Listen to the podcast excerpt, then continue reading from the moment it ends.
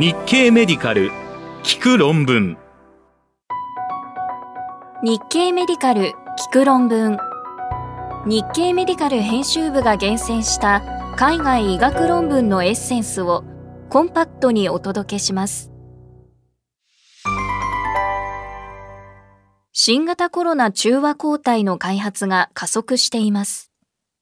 はじめに2021年11月19日に日経メディカルで紹介したザ・ニューイングランド・ジャーナル・オブ・メディスン誌からの話題です。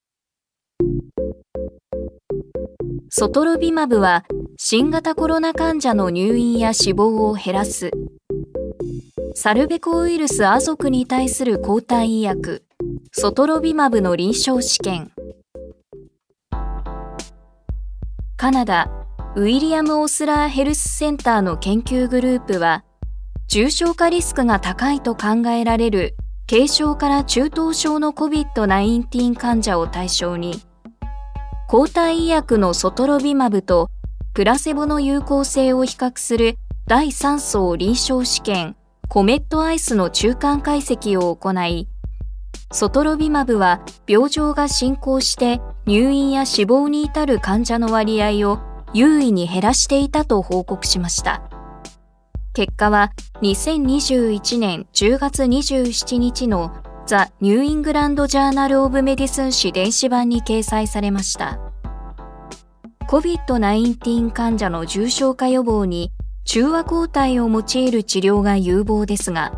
新たな変異株の出現により抗体の有効性が低下することが懸念されています。変異の起こりやすい受容体結合ドメインではなく、進化的に保存されやすい抗原決定機を見つけて中和抗体を作成すれば、変異株に対しても治療効果を維持しやすくなります。ソトロビマブは組み換え完全人型モノクローナル抗体で、新型コロナウイルスのみならず、重症呼吸器症候群ウイルスを含む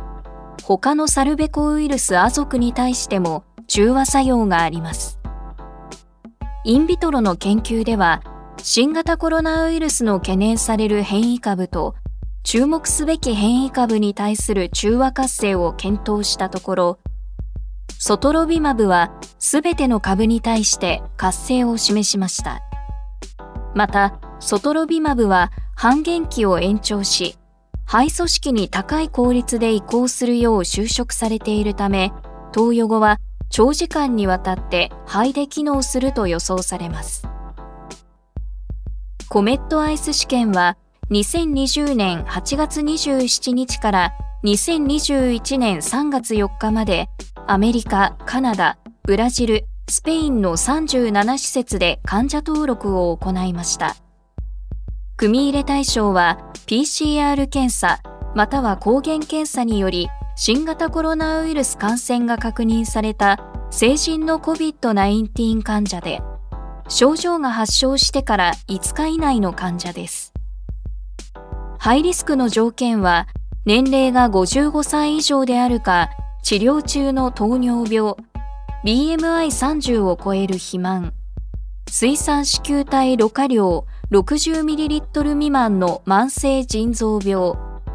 2波分類で2から4のうっ血性心不全、COPD、中等度以上の喘息という危険因子に少なくとも1つ該当する患者としました。酸素飽和度が 94% 未満の患者や、すでに酸素補充療法を受けている患者は除外しました。主要評価項目の入院、または死亡に該当する病状の悪化が起こった患者は、ソトロビマブ群291人中3人 1% と、プラセボ群292人中21人 7% でした。相対リスク減少は 85% になりました。入院した原因は大半が COVID-19 の進行による症状の悪化ですが、小腸閉塞の病歴があるソトロビマブ群の1人が、常駐から22日後に小腸閉塞を起こしていました。プラセボ群では5人が ICU に入院し、うち1人は29日以内に死亡しました。ソトロビマブ群に死亡は報告されませんでした。安全性の評価は、ソトロビマブ群430人と、プラセボ群438人を対象にしました。有害事象は、ソトロビマブ群の73人 17% と、プラセボ群の85人 19% に発生していました。ソトロビマブ群の患者の 1% 以上に報告された有害事象は、下痢のみで、6人 1% に発生しました。うち5人は軽症、1人は中等症でした。これらの結果から著者らは、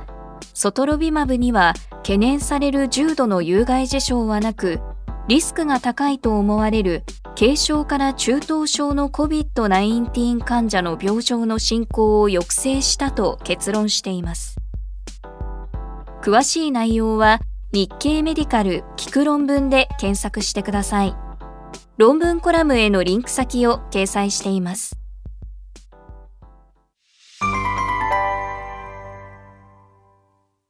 高齢糖尿病患者が退院する際、その処方はどうしたらいいのでしょうか。次に、2021年11月16日に日経メディカルで紹介したジャマネットワークオープン誌からの話題です。高齢糖尿病患者の退院時の処方強化に利益なし。低血糖イベントは増えるが、長期的なアウトカム改善は見られず。アメリカ、ベス・イスラエル・ディーコネス・メディカルセンターの研究グループは、高齢の糖尿病患者が退院するときに、血糖コントロールを強化した場合の影響について、30日後と1年後までのアウトカムを調べる後ろ向きコホート研究を行い、処方内容を強化すると短期的な低血糖イベントは増えるが、長期的な高血糖イベントの抑制やヘモグロビン A1C の改善は見られなかったと報告しました。結果は2021年10月21日のジャマネットワークオープン誌電子版に掲載されました。高齢の糖尿病患者が急性の内科疾患で入院した場合、環境や食事の変化などにより血糖値が変動しやすくなります。入院中の高血糖を受けて退院時にはしばしば経口血糖効果薬やインスリンを追加するなどの血糖コントロールの強化が指示されます。しかし、退院時の処方強化が退院後の血糖コントロール改善に結びつくかどうかは明らかではありません。そこで著者らは VA、アメリカ退役軍人局の関連病院に入院した患者を対象とする後ろ向きコホート研究を計画しました。主要評価項目は、30日後と365日後に判定した重症低血糖と重症高血糖イベントとしました。これらのイベントは救急受診と経過観察、入院記録で調べました。副次評価項目はあらゆる原因による再入院、患者死亡、ヘモグロビン A1C 値の変化、1年後までの強化処方の継続の程度に設定しました。退院後30日以内に重度の低血糖を起こしたのは、処方強化群の26人 1% と、対象群の12人 0.5% で、ハザード比は 2.17 と、処方強化群の低血糖リスクが高くなりました。30日後までの重症高血糖イベントは、両群とも7件 0.3% で、ハザード比も 1.00 と、両群の差はありませんでした。365日後までの低血糖は、処方強化群83人 3.1% と、対象群76人 2.9%、ハザード比1.10 で両群の差はありませんでした。365日後までの高血糖も34件 1.3% と、35件 1.3%、ハザード比 0.97 で差はありませんでした。福祉評価項目のうち30日後までの再入院のハザード比は 1.06 で有意差がなく、365日後までの再入院もハザード比 1.05 で差は見られませんでした。なお、30日後までの患者死亡リスクはハザード比 0.55 で、処方強化群が低くなりました。365日後までの死亡リスクはハザード比 0.88 と、両群の差は優位ではなくなりました。両群の1年間のヘモグロビン A1C の変化量にも差は見られませんでした。これらの結果から著者らは、高齢の糖尿病患者が内科疾患で一時的に入院した場合、退院時に血糖コントロールを強化すると短期的な低血糖が増え、長期的な血糖管理は改善していなかったため、血糖コントロールを調整するタイミングとして退院時は適切ではないことが示唆されたと結論しています。詳しい内容は日経メディカル聞く論文で検索してください。論文コラムへのリンク先を掲載しています。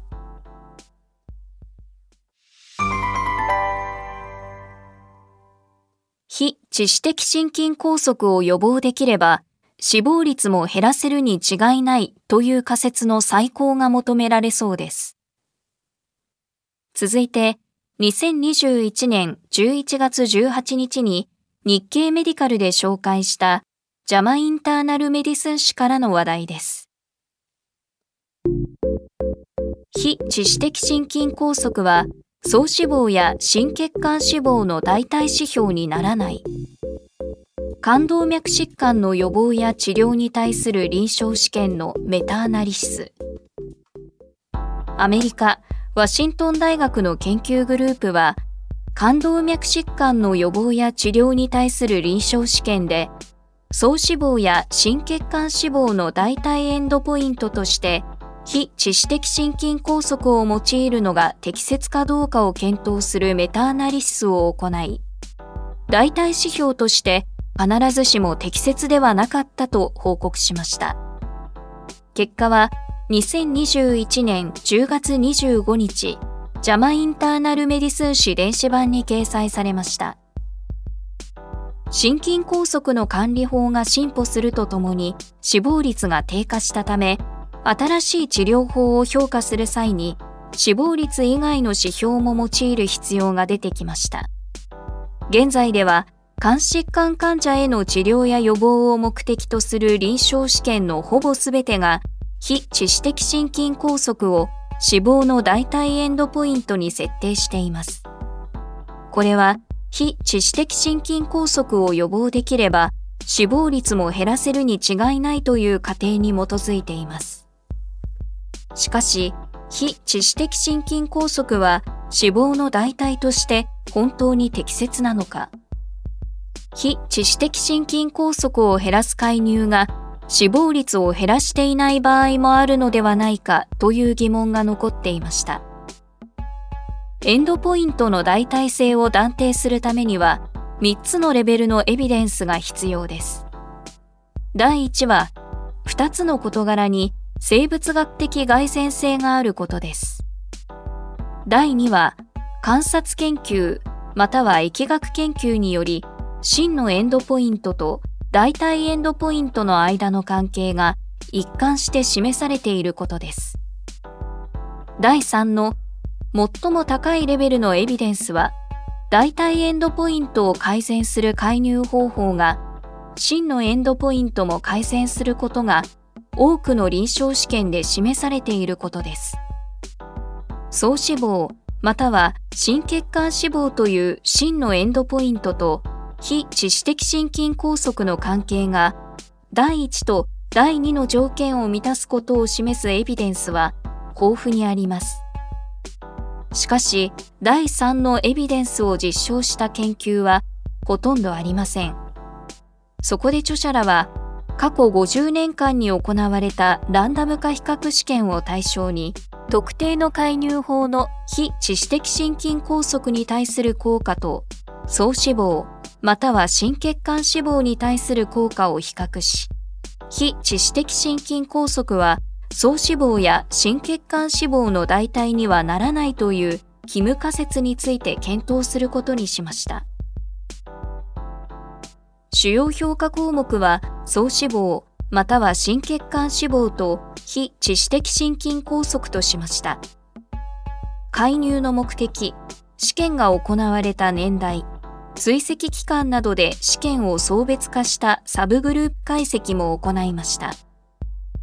介入が非致死的心筋梗塞に及ぼした効果と総死亡率に及ぼした効果の決定係数 R スクワードは 0.02 で、代替エンドポイントとしての条件を満たしませんでした。非致死的心筋梗塞の心血管死亡に対する決定係数 R スクワードは 0.11 で、心血管死亡についても代替エンドポイントとしての条件を満たしませんでした。サブグループ解析でも、非致死的心筋梗塞は総死亡の代替としての条件を満たしていませんでした。対象群がプラセボだった試験、実薬だった試験、生存時間解析を行っていた試験においても、代替性の条件を満たしませんでした。これらの結果から著者らは、冠動脈疾患の治療や予防のための介入を行う臨床試験において、非致死的心筋梗塞が総死亡率や心血管死亡率の代替エンドポイントとして適切だというエビデンスは得られなかったと結論しています。詳しい内容は日経メディカル聞く論文で検索してください。論文コラムへのリンク先を掲載しています。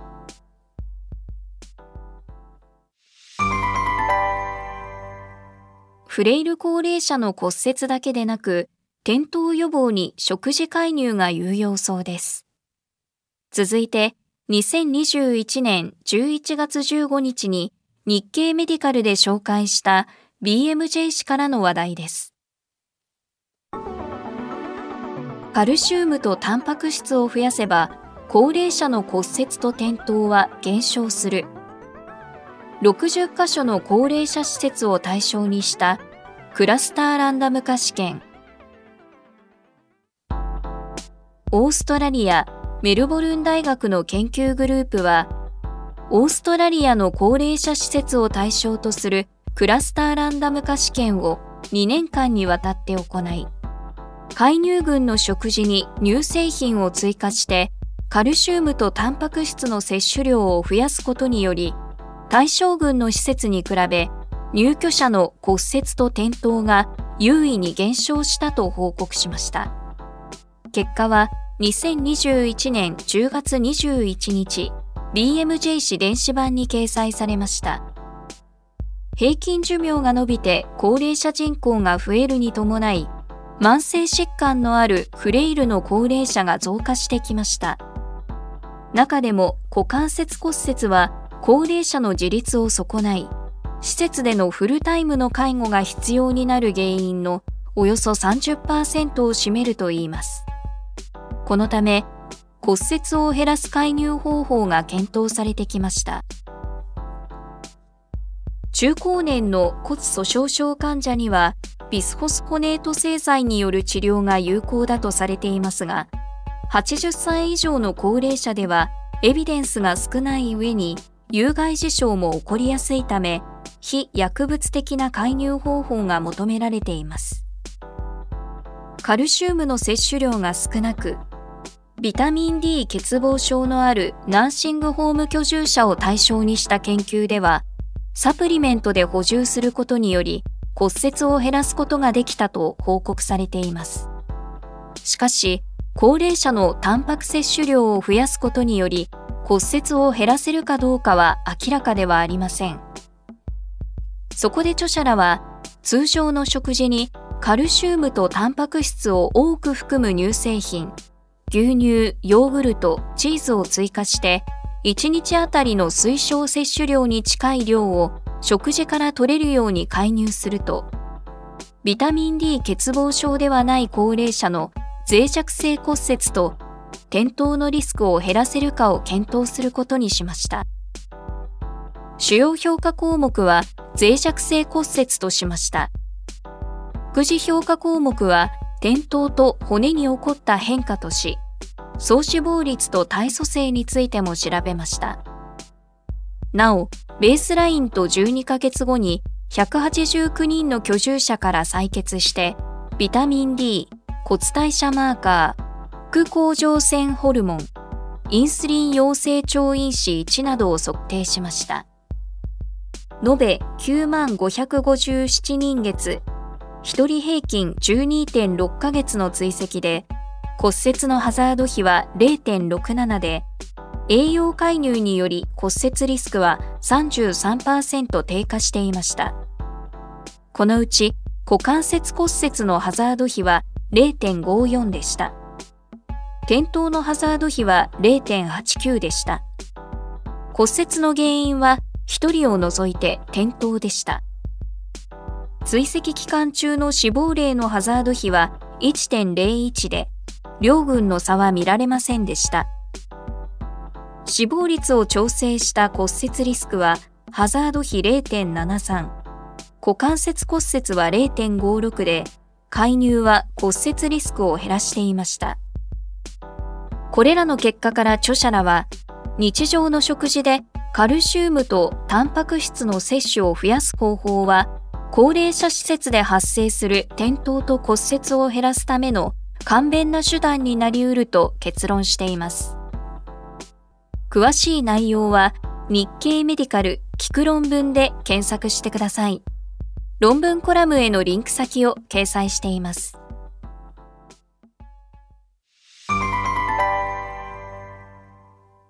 NAFLD 患者では感染以下の進行とともに予後が悪化することが示されました。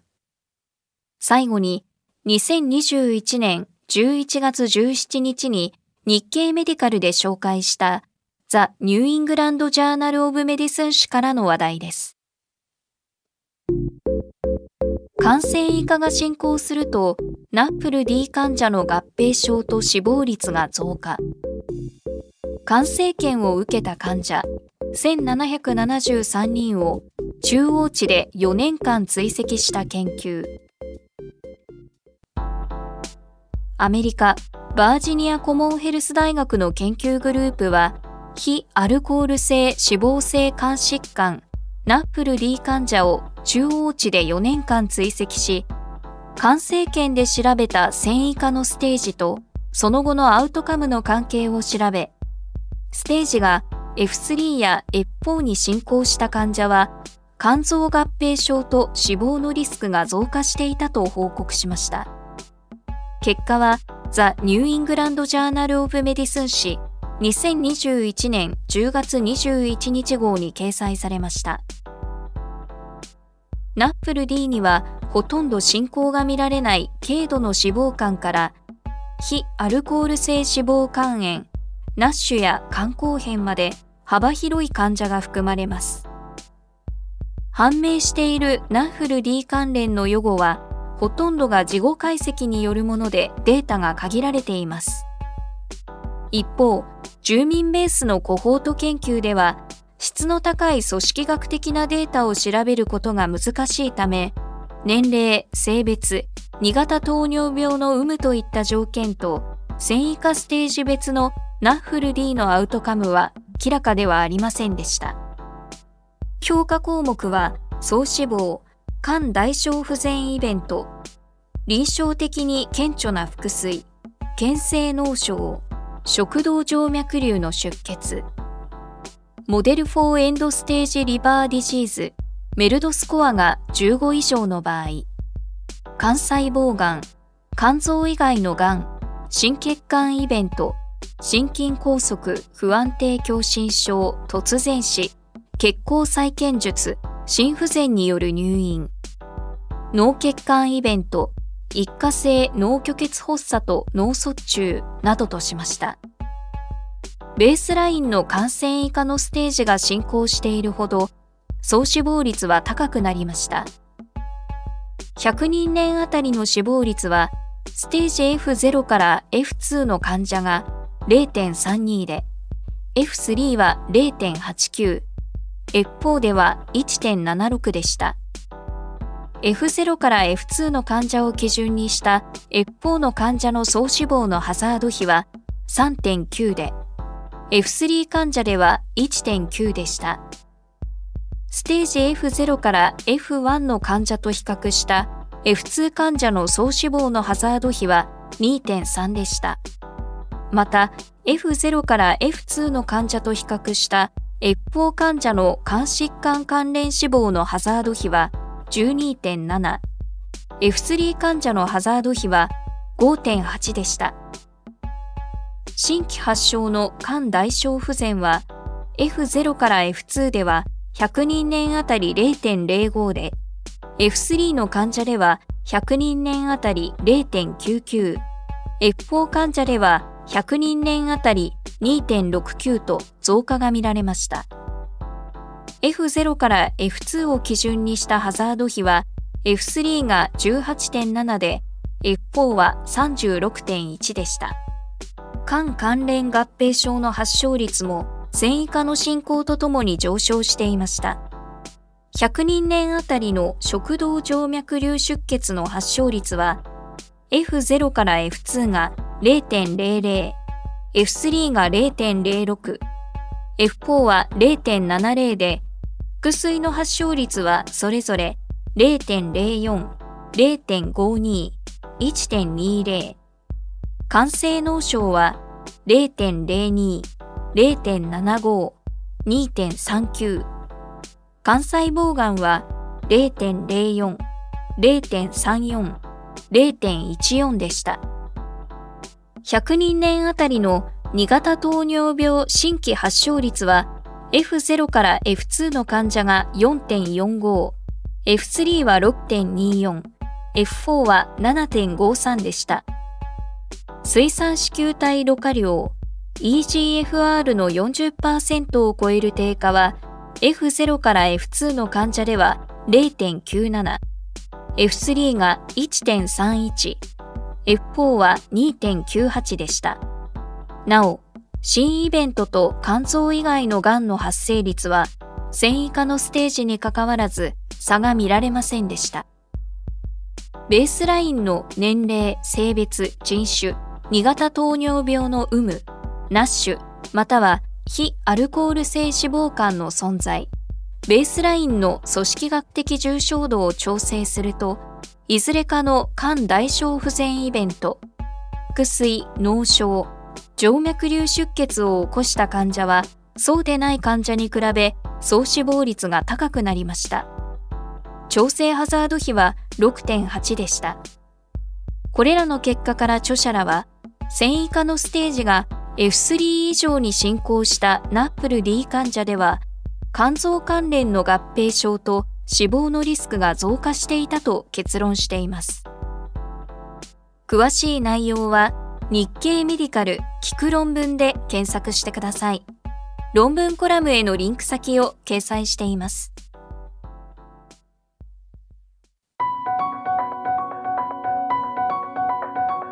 日経メディカル聞く論文。次回もお楽しみに。